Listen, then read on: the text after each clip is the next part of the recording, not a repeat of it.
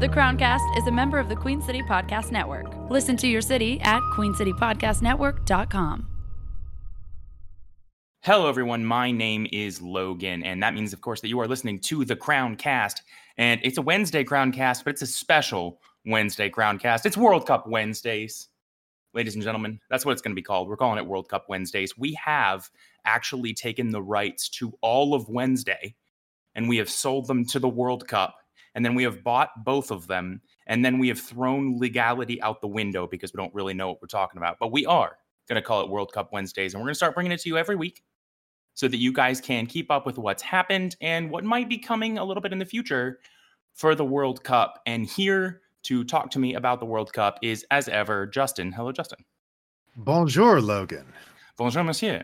And our international host, uh, I think for the first time coming at you live on the mic from the England itself, it's Ewan. Hello, Ewan. Hi guys. Yep, it's the uh, it's the debut. Obviously, a good week for it with uh, with the game coming up. So yeah, yeah, happy to We- be here. We're so happy to have you. And uh, for those of you who may not be familiar with Ewan, you can find his writing on the Crowncast website, uh, and you can go and you can read some of his thoughts. But this time we get to uh, we get to actually talk to you. So really special to have you on the microphone, guys. A lot to get through. Um, it, the crazy thing about the World Cup is that it takes four years to get here, and then once it gets here, it's just the beginning is what four games a day attack you with football and we're going to just jump through sort of the most important parts. And uh, I think we have to start with the opener. Justin, do you want to tell us sort of the the opener of Qatar and Ecuador and give us a synopsis?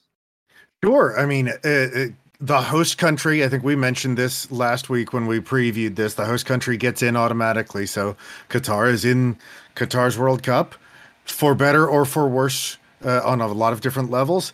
Um, they did not show out well on the pitch. They lost 2 0 to Ecuador in the opening match. Uh, and, and to be perfectly honest, they were outclassed sort of from the opening whistle. Uh, Ecuador, maybe not even the worst competition that they're going to see in this group. Uh, and so this could end worse for them, but uh, they they conceded a couple of goals, penalty entered to Enner Valencia, and then another goal from open play to Enner Val- Valencia, and you know uh, Valencia should have and could have scored just four minutes in. This was uh, you know a fast start. Um, you know, Charlotte FC connection there for for Ecuador as well. Uh, Alan Franco, former Charlotte FC mid, midfielder, is on that roster. So, uh, you know, congratulations to him. It was it, not a lot to say about this. I don't expect, and I don't think anybody really expects Qatar to move very far in this. No, I think Ecuador won the game. I think Ecuador is expected to win the game.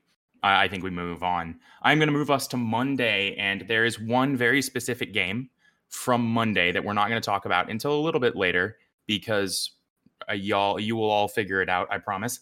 Uh, but we are going to talk about England versus Iran, and uh, for that, I'm going to go over to Ewan. Uh, Ewan, you want to give us our thoughts on England's absolute slaughter of Iran? Yeah, it was. Um, yeah, it was a, a good way to start the tournament. Obviously, it was. Uh, it was a bit of a strange opening, just with the caginess of it. I know that obviously there's a long injury with the uh, with their goalkeeper, which looked pretty serious given how he looked after the impact. So obviously, hope he's doing well, but kind of broke up the game a little bit. Him going down and then going down again. It just it was one of them where you wonder if we're really going to get started, and and it's one of them maybe it gets to nil nil at half time, then it's nil nil at 60 minutes, and you start to worry. But it was pretty much the opposite. We uh yeah, once we uh, once we got in our groove, Bellingham scored the first goal, kind of something that he's become known for with Dortmund, just those late runs, kind of old school number eight stuff, arriving quite late, uh, heads it over the top of the goalkeeper, and then yeah, from there, just kind of, kind of, I, think because of the pressure that most countries are under, but especially kind of England with how everyone kind of knows our fans are and, and the pressure to deliver, especially how the last two tournaments went, that just kind of lifted a weight off everyone's shoulders that we were playing with a lead, and then from there, we you know get a second, get a third, bring some guys on, they score as well. Saka looked really, really, which was especially good for him. How his last major tournament ended. It was good to see that back on a big stage. And he, um, as well as he does, which probably be one of the keys to I think a this tournament he'll need well because obviously South. So yeah, it was uh, it was about as good as you can ask for. The two goals that we conceded are not too concerned about. The first one kind of came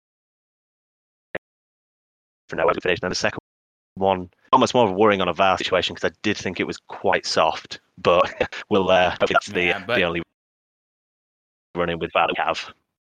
Yeah, it's it's uh it's a lot easier to not be upset about the bad VAR decisions when uh when you win the game six to two. Uh, I will say one of the questions I think we had about England was whether or not they would figure out how to get firing, and in the first match they come out absolutely firing. So we will talk more about that in the future. Uh, Justin, Senegal and the Netherlands. The Netherlands come out 2-0. Yeah, I mean, uh, you know, uh, I think exciting for me as a Manchester United fan because Cody Gakpo scores an absolutely gorgeous header, and he'll probably be in Manchester come January.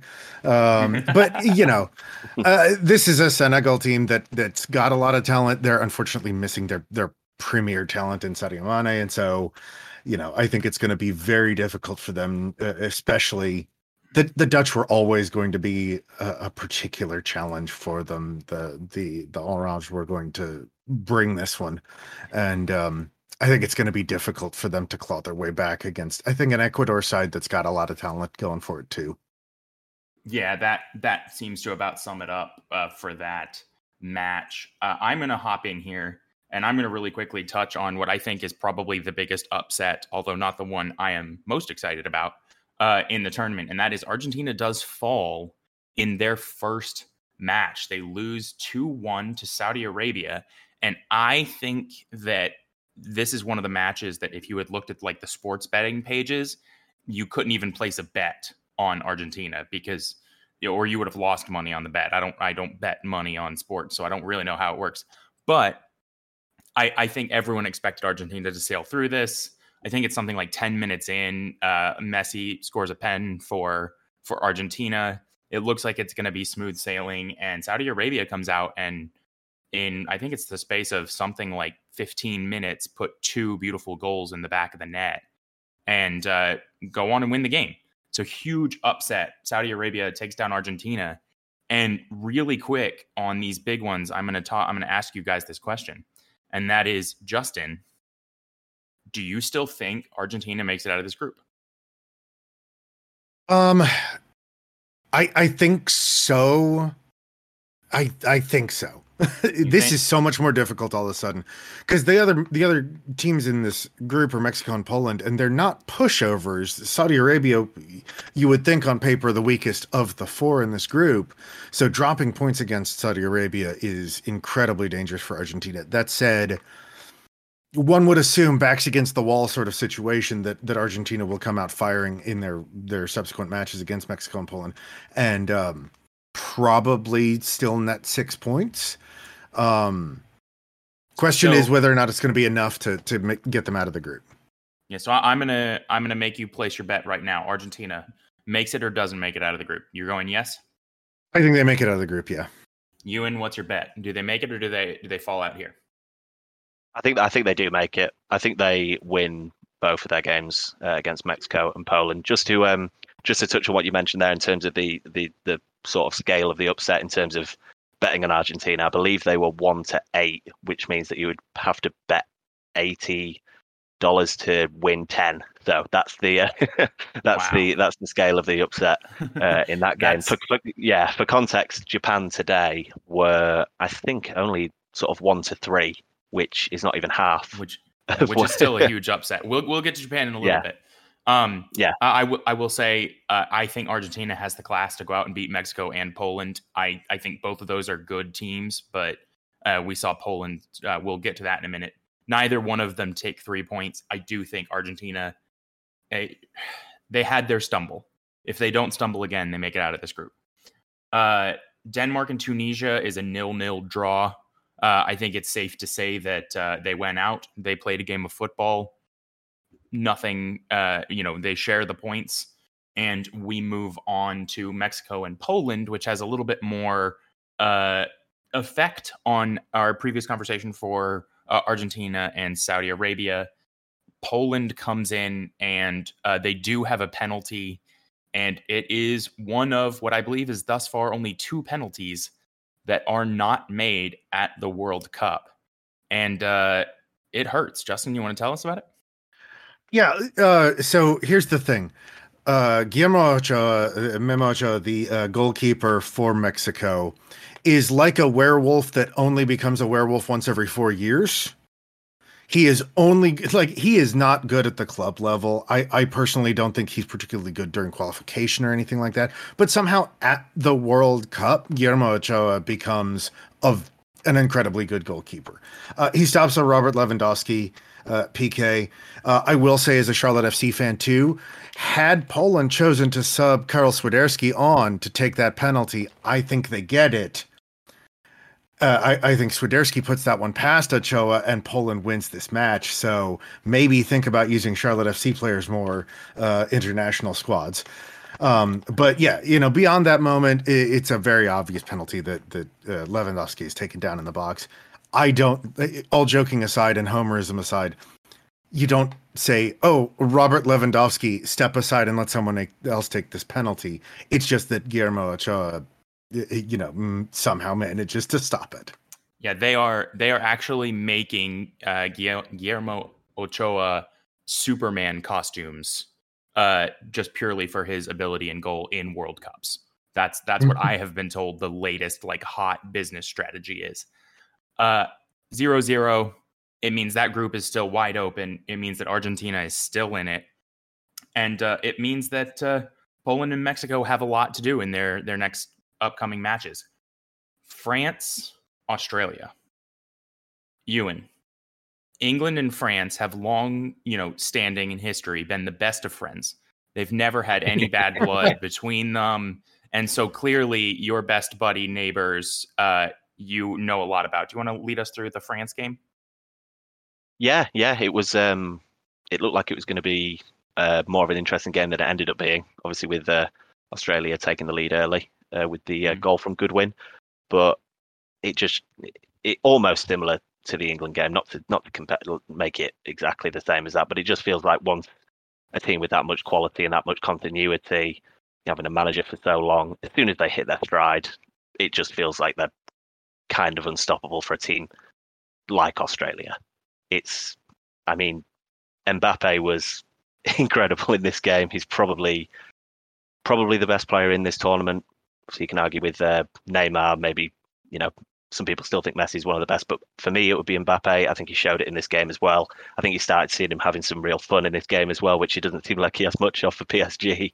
so that was, uh, I think this France team is you know, as good as advertised. They're a lot of people's favourites, and they kind of showed it in this game. Someone like Olivier Giroud as well is not someone who gets a lot of credit for the stuff he's done in his career, but you know, he he became France's joint all-time top scorer with Thierry Henry, and he's just kind of perfect for this team. I get Benzema is he's the Ballon d'Or holder, and you'd obviously rather have him, but Giroud just slots in there so seamlessly. It's yeah, it's you know they're they're they're going to be a really tough out for whoever has to play them come the knockouts because I think they'll make the knockouts pretty uh, pretty easily from now.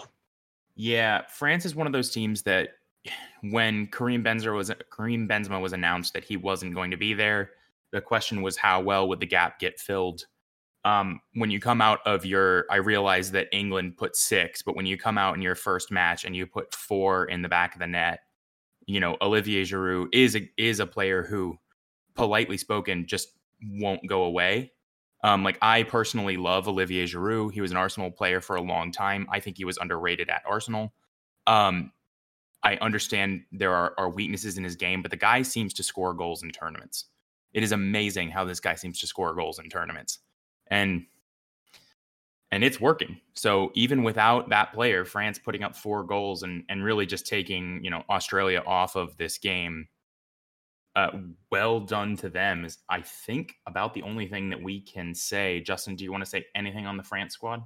Well, real quick, I, I do want to mention, and, and it's been touched on a little bit, but like you look at, and I know we'll talk about this more in a little while when we dive a little bit more into what's happened with England and what we're looking forward to, but there's been a little bit of concern around Harry Kane. The drop off from Harry Kane at the nine for England to Callum Wilson not saying Callum Wilson's a bad player, but it's a it's a considerable drop off in skill. It's it, the drop off from Karim Benzema, as good as he is, to Olivier Giroud is not is not that big a drop off, and it speaks so much about where France is as a footballing nation now that they can go, oh yeah, we lost the Ballon d'Or winner and probably, you know, arguably with Lewandowski the best striker in the world right now. We're okay. Yep, we're fine. Uh, I am going to push us along. Group F, uh, we have Morocco and Croatia playing each other today. Uh, they come out nil nil. Uh, not a lot to touch on in this game, other than there is another match that goes on in Group F uh, that just finished as we are recording this. It literally finished within the hour, uh, and that is Belgium and Canada. And I am going to give this one to you. And do you want to talk Belgium and Canada, or do you want to hand it off to one of us?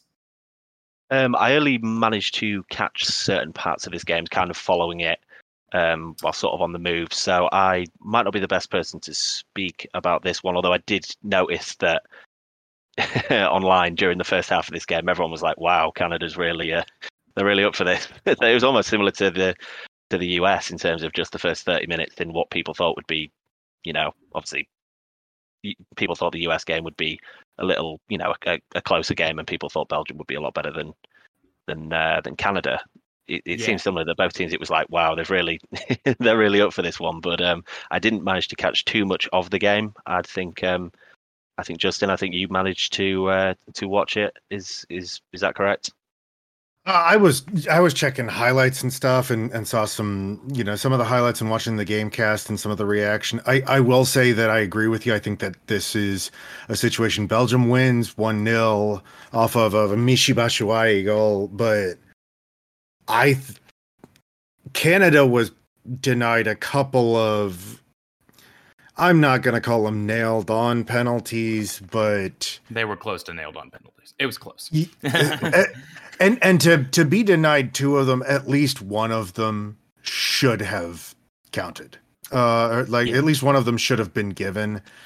Um, Belgium is a very good squad, but Canada is better, I think, than the scoreline indicates. They should have come out of this with something. Yeah, and important notes from this game. Uh, you know, Canada leaves with 22 shots, which is insane.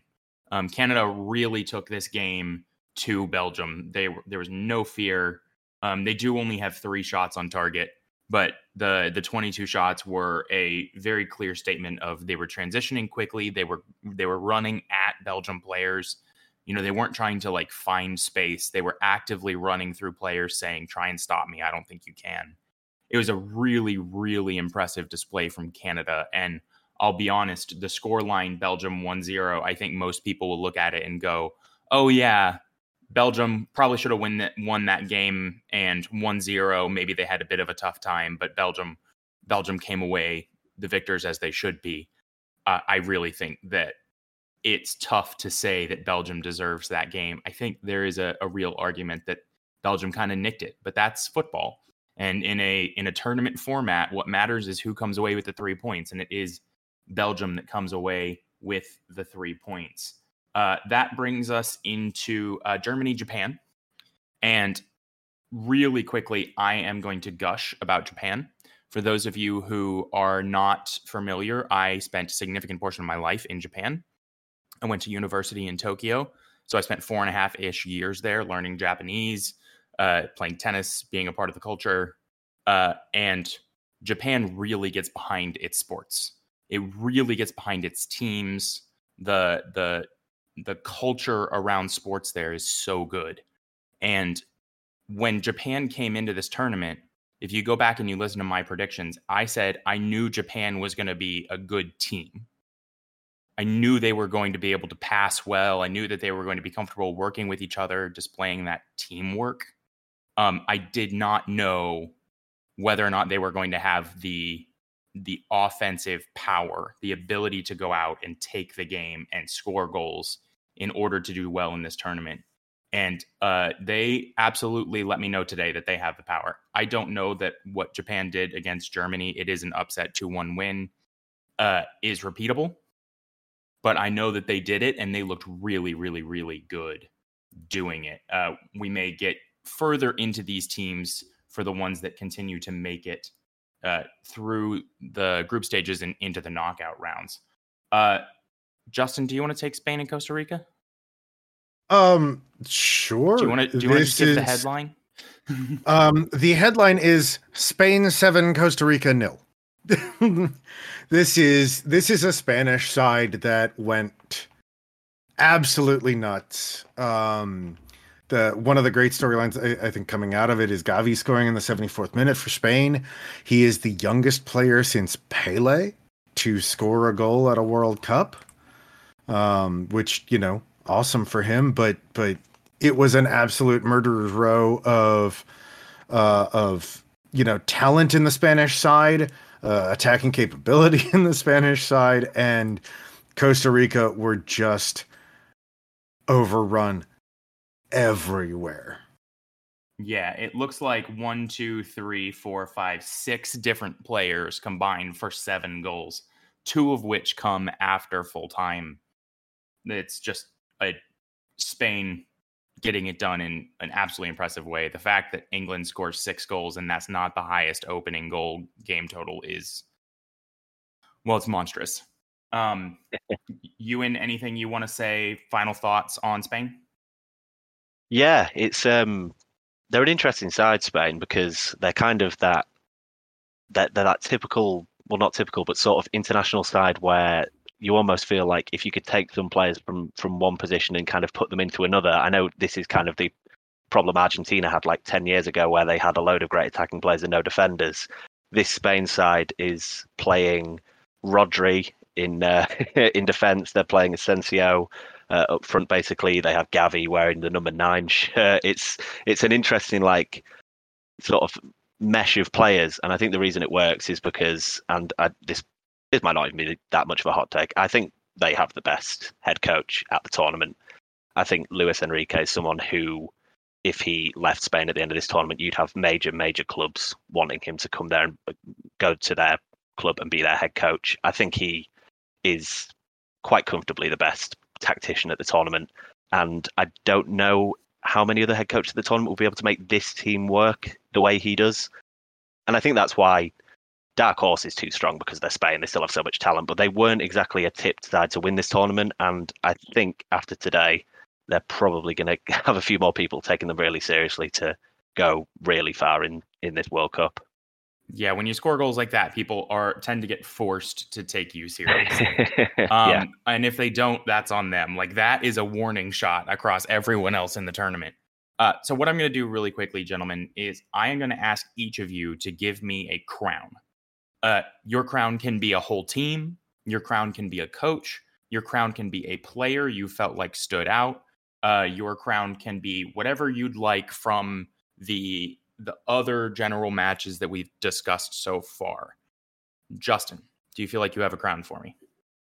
Yeah, I mean, I'm going to. There's there is probably a crown in that England side that needs to be handed out, but but we're going to make sure that Ewan can crown whoever he needs to from his side. I, um, I will say we're not. Uh, Ewan, do me a favor. Don't crown England until later. I'm going to give you a proper shot at England. This is for everybody okay. else. Okay.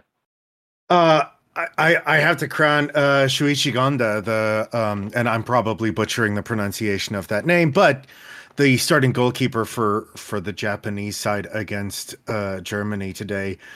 I mean, this is a this is a powerhouse German side with a lot of attacking talent everywhere, and I mean, it was a lot of attacking talent that put shots on uh, you know, on this the the goal for Gonda and um, 26 shots, nine on goal for Germany.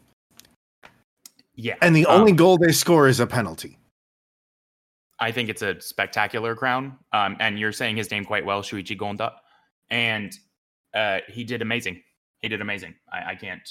There's is no reason to take anything away from what he's done four of those saves came in 20 seconds as there was just a, a, series of shots in like the 71st minute and he was flying all over the place up and down and and just an incredible performance. Yeah really really good. I'm going to go ahead and i'm going to crown takuma asano from the japanese team as well. Uh you know, it's it's funny to think that neither one of us has crowned anybody from from other things, but I think we both had questions about how Japan would come to the table, and Japan really answered those questions. I want to crown the entire Japanese team, but the question I had was not about the Japanese team. I know Japanese culture, I know the way they play sports. I know that that team was going to be a cohesive unit. I knew it was going to look like probably the best team we saw in the early stages. It was going to be about whether or not they had someone who would step up and and win them games. And Takuma Asano steps up. He hits the winner. It's an amazing shot. It is a super small angle. The uh, you know the commentators were saying a a keeper should never get beat to his near post, and then they show the angle at which this ball goes in, and he goes, "Yeah, but when the shot's that good, can you really blame him?" Uh, really, really, really good showing for Asano. Really, really cool to see him go out and and put the ball in the back of the net for Japan and and lead them to uh, their first win and three points in the World Cup. Ewan, do you have someone you would like to crown from the matches? Uh, yes, I'm going to go with um, Hervé Renard, who is the uh, the head coach for Saudi Arabia. And there's other people I could have uh, nominated from that team. Obviously, they played pretty incredible. The keeper played really well. It was an incredible, uh, incredible winning goal from uh, I think it's Alda Alda Wasari. I think I'm hopefully pronouncing that right. So there's other people who could have gone for in that team. Obviously, it was an incredible result. But I'll go with Hervé Renard because I think the way that they set up was incredibly brave. And a lot of people in that situation playing against Argentina would have done sort of the standard, okay, we'll play with a back five and we'll have four playing very narrow in midfield. And then just one guy at top kind of chasing everything. But especially in the World Cup, you think about going and setting up a certain way. And if you kind of do that and you're representing your country and it's a really proud moment, you just kind of go there and you play really defensive and you lose anyway and you sort of go out in the groups. It's like, well, what was all that for? Instead, they kind of stuck to their laurels and went out and played with this incredibly high line, which people within the first sort of 25, 30 minutes of the game were saying, this is gonna, this is gonna get this team absolutely destroyed. They just, and I mean, it was, and you can say that the stats kind of bore out that they don't win that game um, in in a very repeatable way because the xG was very favourable towards uh, towards Argentina. But I don't think there's any way that that game can be favourable in the metrics towards Saudi Arabia. They have to just play a style and hope they get a bit of luck here and there and things come off for them. And the fact that they set up like that, the fact that it worked, the fact that they were playing that high line and Argentina didn't really figure it out all game. They were constantly offside every single time they broke through the line. Their attackers weren't getting up into the box in time for when it was delivered. I think it worked as well as it could have done. And I don't know if many other head coaches would have been as brave as to stick with the way that they play uh, in qualifying as he was in such a big game. So yeah, I would uh, I would give it to him, Hervé Renard. There it is. So we are going to move along, and we're going to talk the USA game. Uh, the USA go into their first game of the World Cup, and uh, they play Wales. And I think most people in uh, most observers of this World Cup would have said USA Wales is likely was likely going to be the closest game of this group, and it it bore out that it was the closest game of this group in the fact that it ended in a one-one draw. But I don't think that most people would have felt a one-one draw uh, felt good from the side of the United States. Justin, do you want to tell us about it? Yeah, we we take the lead. The United States takes the lead uh, in the first half. I think 36th minute off of a great little series of play that uh, ends up with uh, Timothy Weah uh, cutting in from the his starting right wing position and uh, slotting the goal in, and and it it was a first half where the United States really came out and said, "We're going to take it to to Wales. We're going to attack. We're going to try and find that space. We're going to keep pressing you through the midfield and look for those turnovers. We're going to attack. And and maybe the, you know, the the sharp point at the end of the spear might have been a little bit too dull, but overall, it was an effective game plan and it put us up 1-0. Um and and Wales makes a substitution uh, at halftime. Dan James comes off. Kiefer Moore comes on. It does change the game. There's also, I think, a tactical change for the United States. that I disagreed with, but I think Logan will get into that in a minute. Mm-hmm. Yep. And it ends up with um, Walker Zimmerman making a, a an absolutely mindless and indefensible challenge on Gareth Bale in the box, conceding a penalty, and then Bale blasts um, what I'll call an is an unstoppable penalty into the upper right hand corner. Uh, you know, Matt Turner in the net for the United States guesses right, dives in the right spot, and I think maybe even gets fingertips to it. But Gareth Bale just blasted that thing. Yeah, I, I think if he had gotten a couple more inches of his hand on that ball, he might not have had a hand anymore. Um, yeah, it really uh, it says something that Gareth Bale was willing to step up and hit that ball that hard. Um, but he made sure that even if even if Matt Turner guesses correctly, there's no way that that ball is being stopped. It was a it was a very well struck penalty, but it was definitely one that I think most people will feel y- the United States should not have given away. Um, I guess the the big talking points here is what does this mean for the United States? And Justin, you can correct me if I'm wrong, uh, but I'm never wrong. That's not true. I'm wrong sometimes the way that I am looking at this, I will be honest, I do not like the outcome for the United States. Because my big question about England, as we discussed beforehand, and we'll get into the, the preview for England and the US here in a bit. My big question for England was are they going to be able to find their feet? I know England has the talent. We are all big, uh, everyone here on this podcast is a big supporter of the Premier League. A lot of the guys on that team are world beaters playing in the Premier League right now. They have the ability to go out and put up an absolutely incredible squad that can just demolish teams. Clearly, they put six goals in the back of the net. Because they have done that, my thought process says I think England or I think the United States is going to have enough to get by Iran. I think Iran is going to go totally in their shell, and who could blame them? But I also think Wales is probably going to have enough to get by Iran. I think that those both might be KG 1 0, 2 0 games, but it seems to me like most likely the United States and Wales both beat Iran, which means what it will likely come down to is who fares better against England.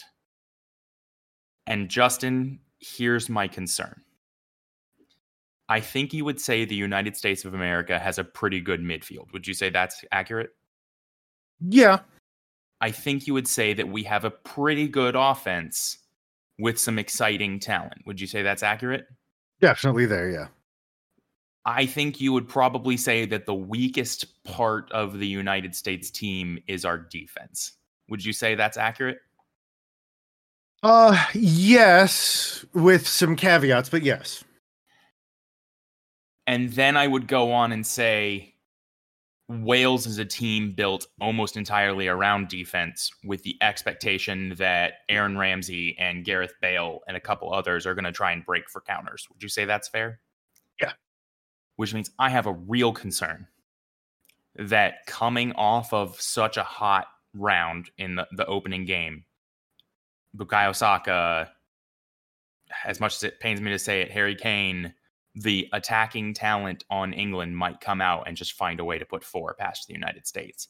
And then all that, if Wales does their job, all Wales has to do is just literally pa- park the bus and say, look, you can beat us 2 0. You just, we're just not going to let you beat us 4 0. Do you, do you, do you share my fears or do you have something that m- might make me feel Yeah. better? Well, no, I, I absolutely share your fears because this is also where the vagaries and and it, weirdness of World Cup scheduling can can bite you, right? Because we have to play England Friday, Wales gets to play Iran. Let's assume that probably the more likely result is England beats the United States, Wales beats Iran. All of a sudden, England's sitting at six points, Wales is sitting at four, US is at one, and Iran is Iran is at zero. Even if we beat Iran, we're now at four points. If Wales and England, who have to play the last match against each other, just play to a nil-nil draw, that's enough for both of those teams to move on. Yeah. And it's one of the weird vagaries of scheduling that it can end up this way. And so it is very risky and very dangerous now for the United States, given the way the schedule laid out. That that you know you're not going to be able to find your way out of the group stage because Walker Zimmerman lost his head for for five seconds. Yeah, it is a it is a short form tournament, and the very real truth is one bad mistake can put you in a really bad position. I don't think it's unsal- unsalvageable. I think it is you know possible that the USA go out there and maybe get a result against England.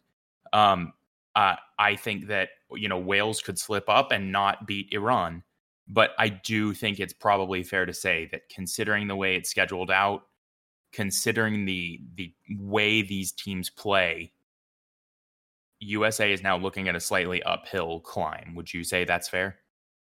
Absolutely, and and you know, and there are a couple who are to blame for for that sort of uphill climb now. Um, it, it, obviously, we've talked about Zimmerman. I touched on it briefly, but but I do want to try and dive a little bit further into it if we can just take a second, and that is the tactical change at halftime. Greg Berhalter tells this team stop doing what has worked and start playing defensively. Start stopping, eh, you know, start trying harder to stop them. Kiefer Moore, like I said, comes on at halftime and he really does change this game. But the United States sat back and said, we're going to absorb pressure and we're going to stop trying to press. And I think that was the wrong choice.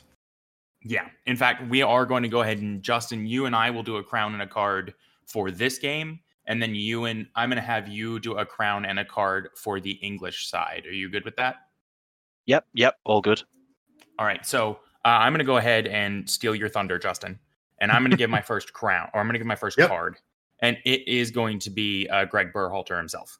Uh, for yeah. all of the reasons you have just mentioned, uh, he, he came out and the USA was playing a really attacking, front-footed style, and I was like, okay, yes, yes, that's where our talent is. That's where we want to be. Our midfield is good enough to hold the you know, hold the midfield down. We seem to be playing as a clean unit. Great. Do this the entire game and and you are going to suffocate your opponent.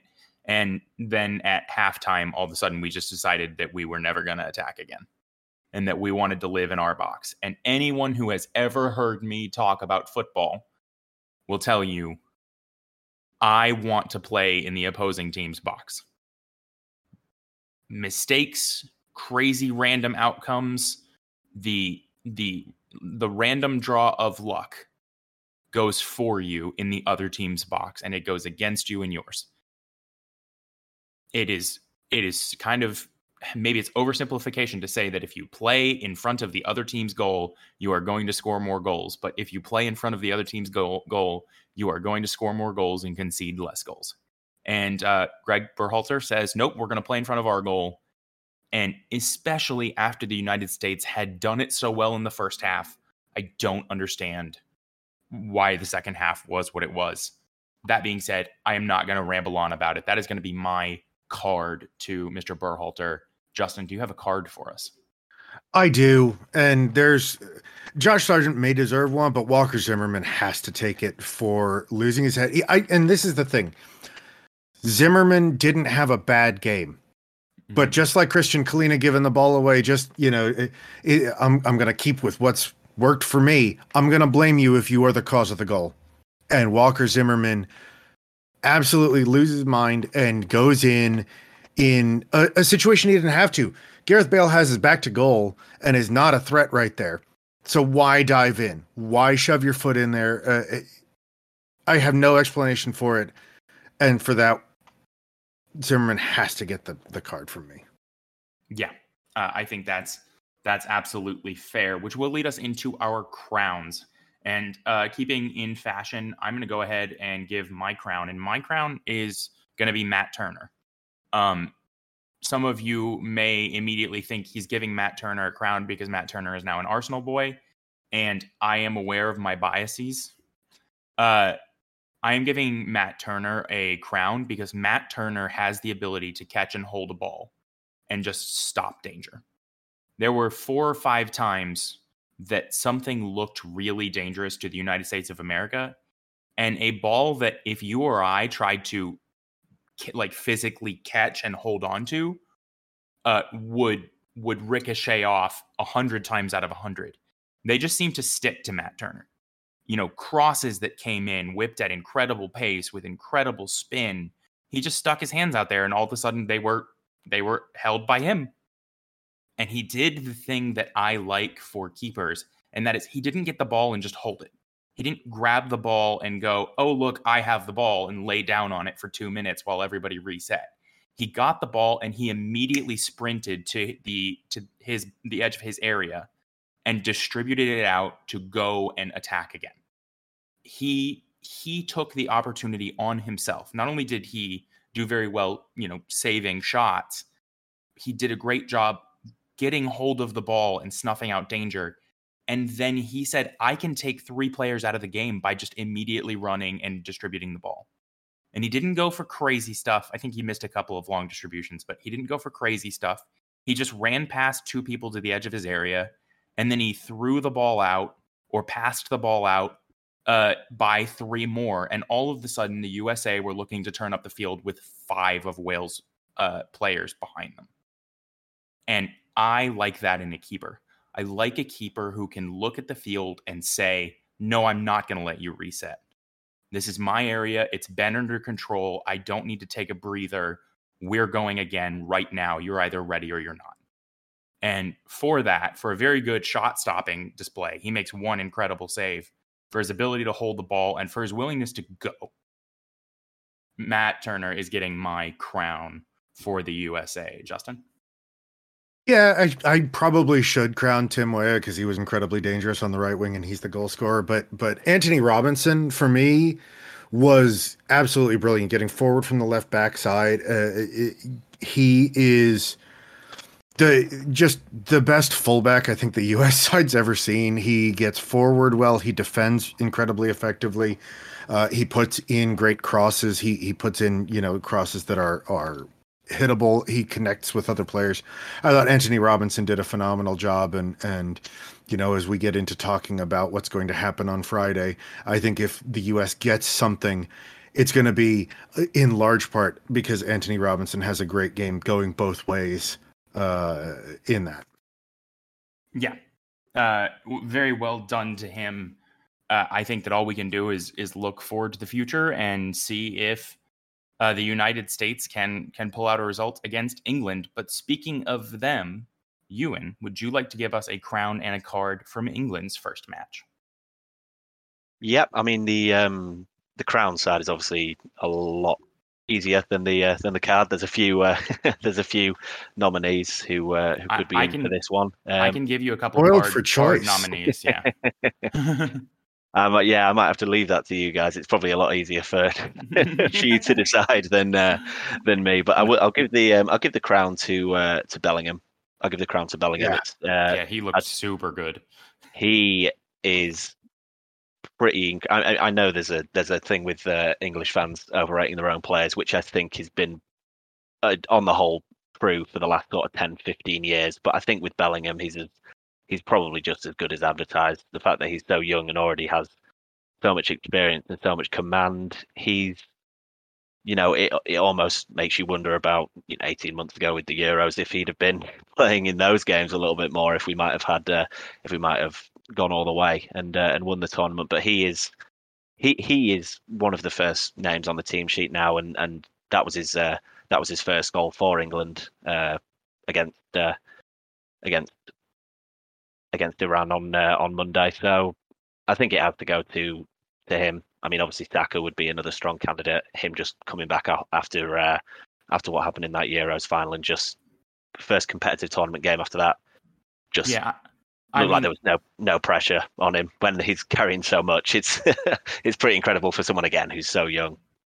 I think another thing that we can look at is is the combination between Bukayo Saka and Jude Bellingham, and see how beautiful it is, and possibly hope to see that far into the future. You know, maybe at maybe at club level. Um, you know, just the continued beautiful relationship between Bukayo Saka and Jude Bellingham. Very two young English players who both look like they're going to grow up to be absolute world beaters uh, and long may they play together, probably even at club level. Well, Uh, th- that's the thing on the other side as well. Mason Mount in the 10 and Raheem Sterling on the left, and then Declan Rice playing behind them. There'll be a lot of Chelsea fans probably hoping that that is something that they can get used to as well. If uh, I think you, I think you'd take that if uh, if if they got Rice and you managed to get Bellingham, I think that would be a fair uh, A fair- a that'd fair I trade. think, yeah, I think I think you'd both take that if that was the outcome. I, I would I would shake Chelsea's hand right now, and that's saying something. it, it's a it takes a lot to get me to shake Chelsea's hand. Uh, I do think there are a couple of candidates out there for uh, cards, but I am going to make you you and give the card. It is unfair if an American is the one to to call out an English player. Yeah, like I like I say, it's uh, it's difficult to call out someone, so I'll almost do it relating to this game with a, a sort of a view forward as well. I think that at this moment, Sterling is maybe blocking the door for someone who is a little better at this moment in time for the games going forward. Obviously, against Iran, it didn't really matter so much and he did score. It was a you know a good finish. Kane put in a good ball and he uh, and he put it away. But you just do see moments with him in that game like we've seen before this season. He's quite indecisive.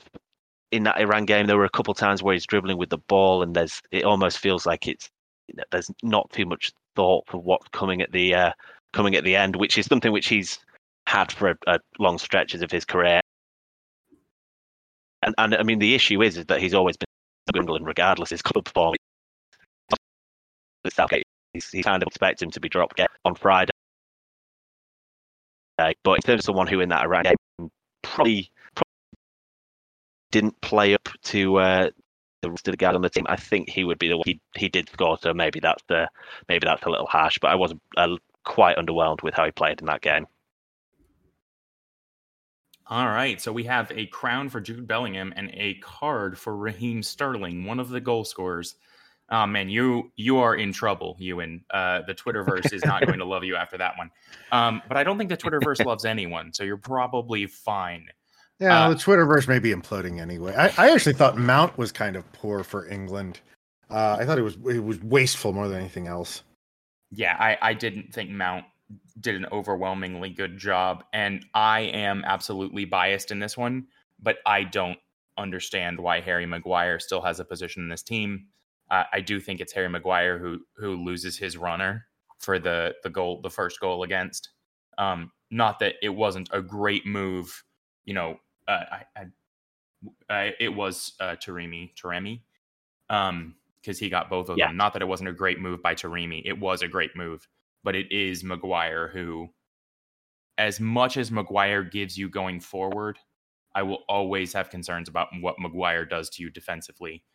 Um, and by concerns, I mean long may he play for England because we're playing you guys next. Uh, and that brings us into uh, sort of the last section of the podcast here, and that's going to be looking forward. Uh, Justin and Ewan, I am kind of going to be handing you the reins here. And uh, Ewan, you're going to represent England. Justin, you're going to represent the United States of America. And Justin, I'm going to go to you first, and I'm going to say for the United States to get a result in the upcoming game against England, what has to happen for the United States? Um, I, a little bit of luck, a little bit of Greg Berhalter saying we're going to play 90 minutes like we did for the first 45. Mm-hmm. Uh, you know, we talked a little bit about the concerns in defense and, and how I had some caveats and everything. And and the thing about it is, uh, I think so much threat for England is going to come from Saka, and whether it's Sterling or Foden or Rashford or whoever you know gets the left wing spot. Uh, you know, but Antonee Robinson and Serginho Dest are the best parts of the back four for the United States. Mhm. And so it is a little bit of strength against strength. I I say that with full knowledge and acknowledgement of the fact that Harry Kane is going to be in the middle of the park and and you know if there is something that's scary to me it's the idea of Harry Kane running at Tim Ream and Walker Zimmerman in the the center of the USA defense. But I, I think maybe there's an opportunity for uh, you know there to be a little bit of space against Kieran Trippier going uh, going back. Uh, you know, I hate to say it, but but maybe the way that Tim Weah or or Gio Reyna, if he gets the start at right wing, which I would love to see, they might be able to get the beating of Luke Shaw a little bit. Um, and and you know maybe if you you know if you've got Pulisic running at Trippier and and Weah running at Shaw, maybe you can open up some space and this feels like maybe a Haji Wright sort of game uh, or or you know maybe uh, Tim Weah gets the start in the center of the attack uh, and is flanked by Reyna, Reyna and and Pulisic. Maybe you can snatch something there because it is sort of strength against strength, and this is going to be a, I, I think have to be a little bit more Uh, a, a little bit more cagey match, a little bit more who's going to win the battle of the midfield. Bellingham gives an obvious edge, but you know, I think that the way Tyler Adams and Weston McKennie played against Wales, it's gonna be a tough challenge because I think that Bellingham outplayed anybody in the midfield, but McKennie and Adams together outplayed you know what what Mount and Rice were bringing and everything. So so you might be able to say we've got two thirds of the midfield better, maybe. Um, but it's going to take a lot of work. It's going to take a, a, fair amount of luck. It feels we're not quite to predictions or anything like that yet, but it, it doesn't feel great for the United States. All right, Ewan, from the side of uh, England, what do you see? What what worries you? What where do you feel England can be dangerous? Um, I mean, based off uh, listening to you guys, I know the the result for the US was quite um, disappointing the way it happened. But I'm actually I feel like I have I'm a lot more hopeful for you guys than you are because I am I am quite worried about this game from our perspective.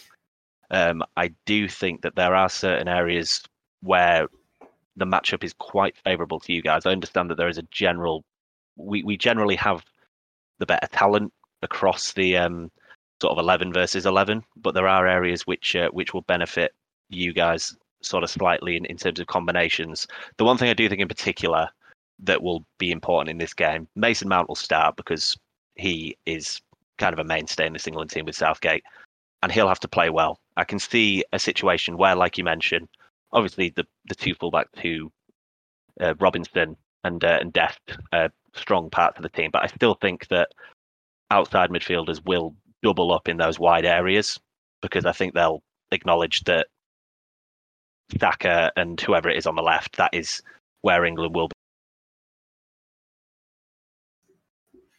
Uh, you and we we lost you there for just a minute. Oh, is it is it back now? It yep. is. Uh, you said that uh, they might double up on Saka and whoever else is over there with him. Yeah, on the uh, so the on the other side, uh, whether that be okay. uh, or Foden, that will open the middle, and then it'll be a case of okay, what can you do? I do think that playing for Chelsea, I'm probably well, I'm probably generally higher on Mason Mount than you two based off. I, I don't think you two sound too convinced about him, but I do quite like him. I do think he has. I think he's good at the small stuff. I think he's got really good spatial awareness, and I think that will be really important in this game because space will open. He'll know where to, uh, to sort of get in and, and where the dangerous areas will be and be best for him. And it'll almost be sort of his combination with Kane, which I think will decide this game. Given if I mean if Kane is fit, obviously, if he's not playing at 100%, that might be its own problem. But between those two, I think there'll be more space for them. Mount playing generally, and if Kane's looking to drop deep, more space than they would expect to get against a team like the US, where it's not. Uh, it's obviously not an awful team. It's not even a decent team. I think at this point, it's a it's a good team. It's a it's a good team with top level talent and it's probably more than they would expect to uh, space to get in the middle than they would expect to get uh, against a team with that kind of standard, and especially a team with that quality in midfield. But I do think if it does play out like this and they do double up on the outside, keeping in mind that it could also be Kyle Walker playing on the outside on the right back. He said he's ready today. Uh, he said he's ready to play in this game. Um, and if he goes with him, then I think that'll definitely happen on the left side. And then it'll be about what happens between those two in the middle. Will they be able to drop into the right areas and receive? Uh, I think that will be a massive, massive key to this game, especially. All right. So before we get into our predictions, I am going to to slide in here and tell you I have just received a text from our other regular co-host Josh. Josh, and he has instructed me to tell everyone, especially the listeners, that uh, America are in fact, or the United States of America are guaranteed to win this match if they illegally sub in Mackenzie Gaines. Uh, so, uh, you know, he said it, not me. Uh, I, you're gonna have to ask Josh about that one. We are gonna move on to predictions for the game. Uh, Justin, you want to start with your prediction? Uh, I, I First of all, I predict that, maybe the only change in our starting 11 is I do think that maybe Sargent gets dropped. It, I wouldn't personally be opposed to Ream getting dropped and, and you know, whether it's long or, or, you know, somebody else coming in, maybe. But I think the preferred starting center backs are, are still Ream and, and Zimmerman. Um, I think you probably see Haji Wright come in over Sargent or, like I said, way up moving into the to, uh, to the nine. Um, and it, I still think this feels like a 2-1 to England unfortunately. Yeah, I'm to I'm to back you up here and I'm slightly less optimistic. I am looking at a very very hot striking line of Jude Bellingham, Bukayo Saka, Harry Kane, Raheem Sterling, Mason Mount, Jack Grealish, Marcus Rashford, Phil Foden. Uh, and that is terrifying. I, I think these two teams are actually built somewhat similarly. I think they both will play better being on the front foot. I am just concerned that uh, the the striking talent on England might be better at being on the front foot. I, I think it we're probably going to get one, uh, but I think it's probably going to end up being a 3-0 England, uh, a 3-1 to England. Uh, Ewan, what's your prediction? It's funny. It's funny how this has worked out because I actually have it being a draw. So it's it's really? turned out that I have the uh, yeah. It, turns, I, it seems like I have the highest hopes for the US. We are pessimistic game. about our boys. and, and same same over here. It seems it just seems like both sides feel quite uh, pessimistic uh, pessimistic about their own chances. But I have this. Um, I have this as a as ending one all. I think the reason why that'll happen is I think that you mentioned all the attacking talent that we have. I think we will be a lot more conservative in this game than people will expect, and also a lot more a lot more sort of defensive and reserved than people would hope as well. I think there is there is form for this, uh, and I think it goes back to the um, the group stage game that we played in the Euros against Scotland when we already had a win against Croatia and we're kind of in the ascendancy in that group, and it was just like, okay, if we don't mess up from here, we'll qualify. I think that's definitely Southgate's mo in terms of game state and just generally how he goes about things. Just kind of okay, if we're in the ascendancy, if we have almost quite sort of Berhalter esque from what you were describing from your game, this idea of if you once you get the lead or get an advantage to be very reserved.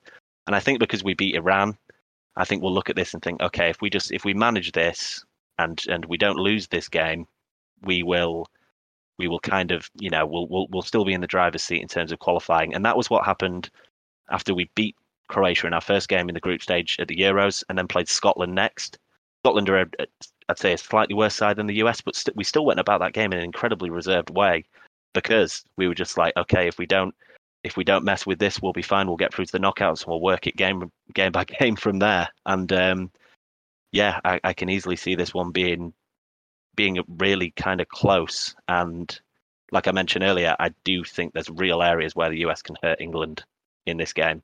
So I think a one-all draw is is where you I, land.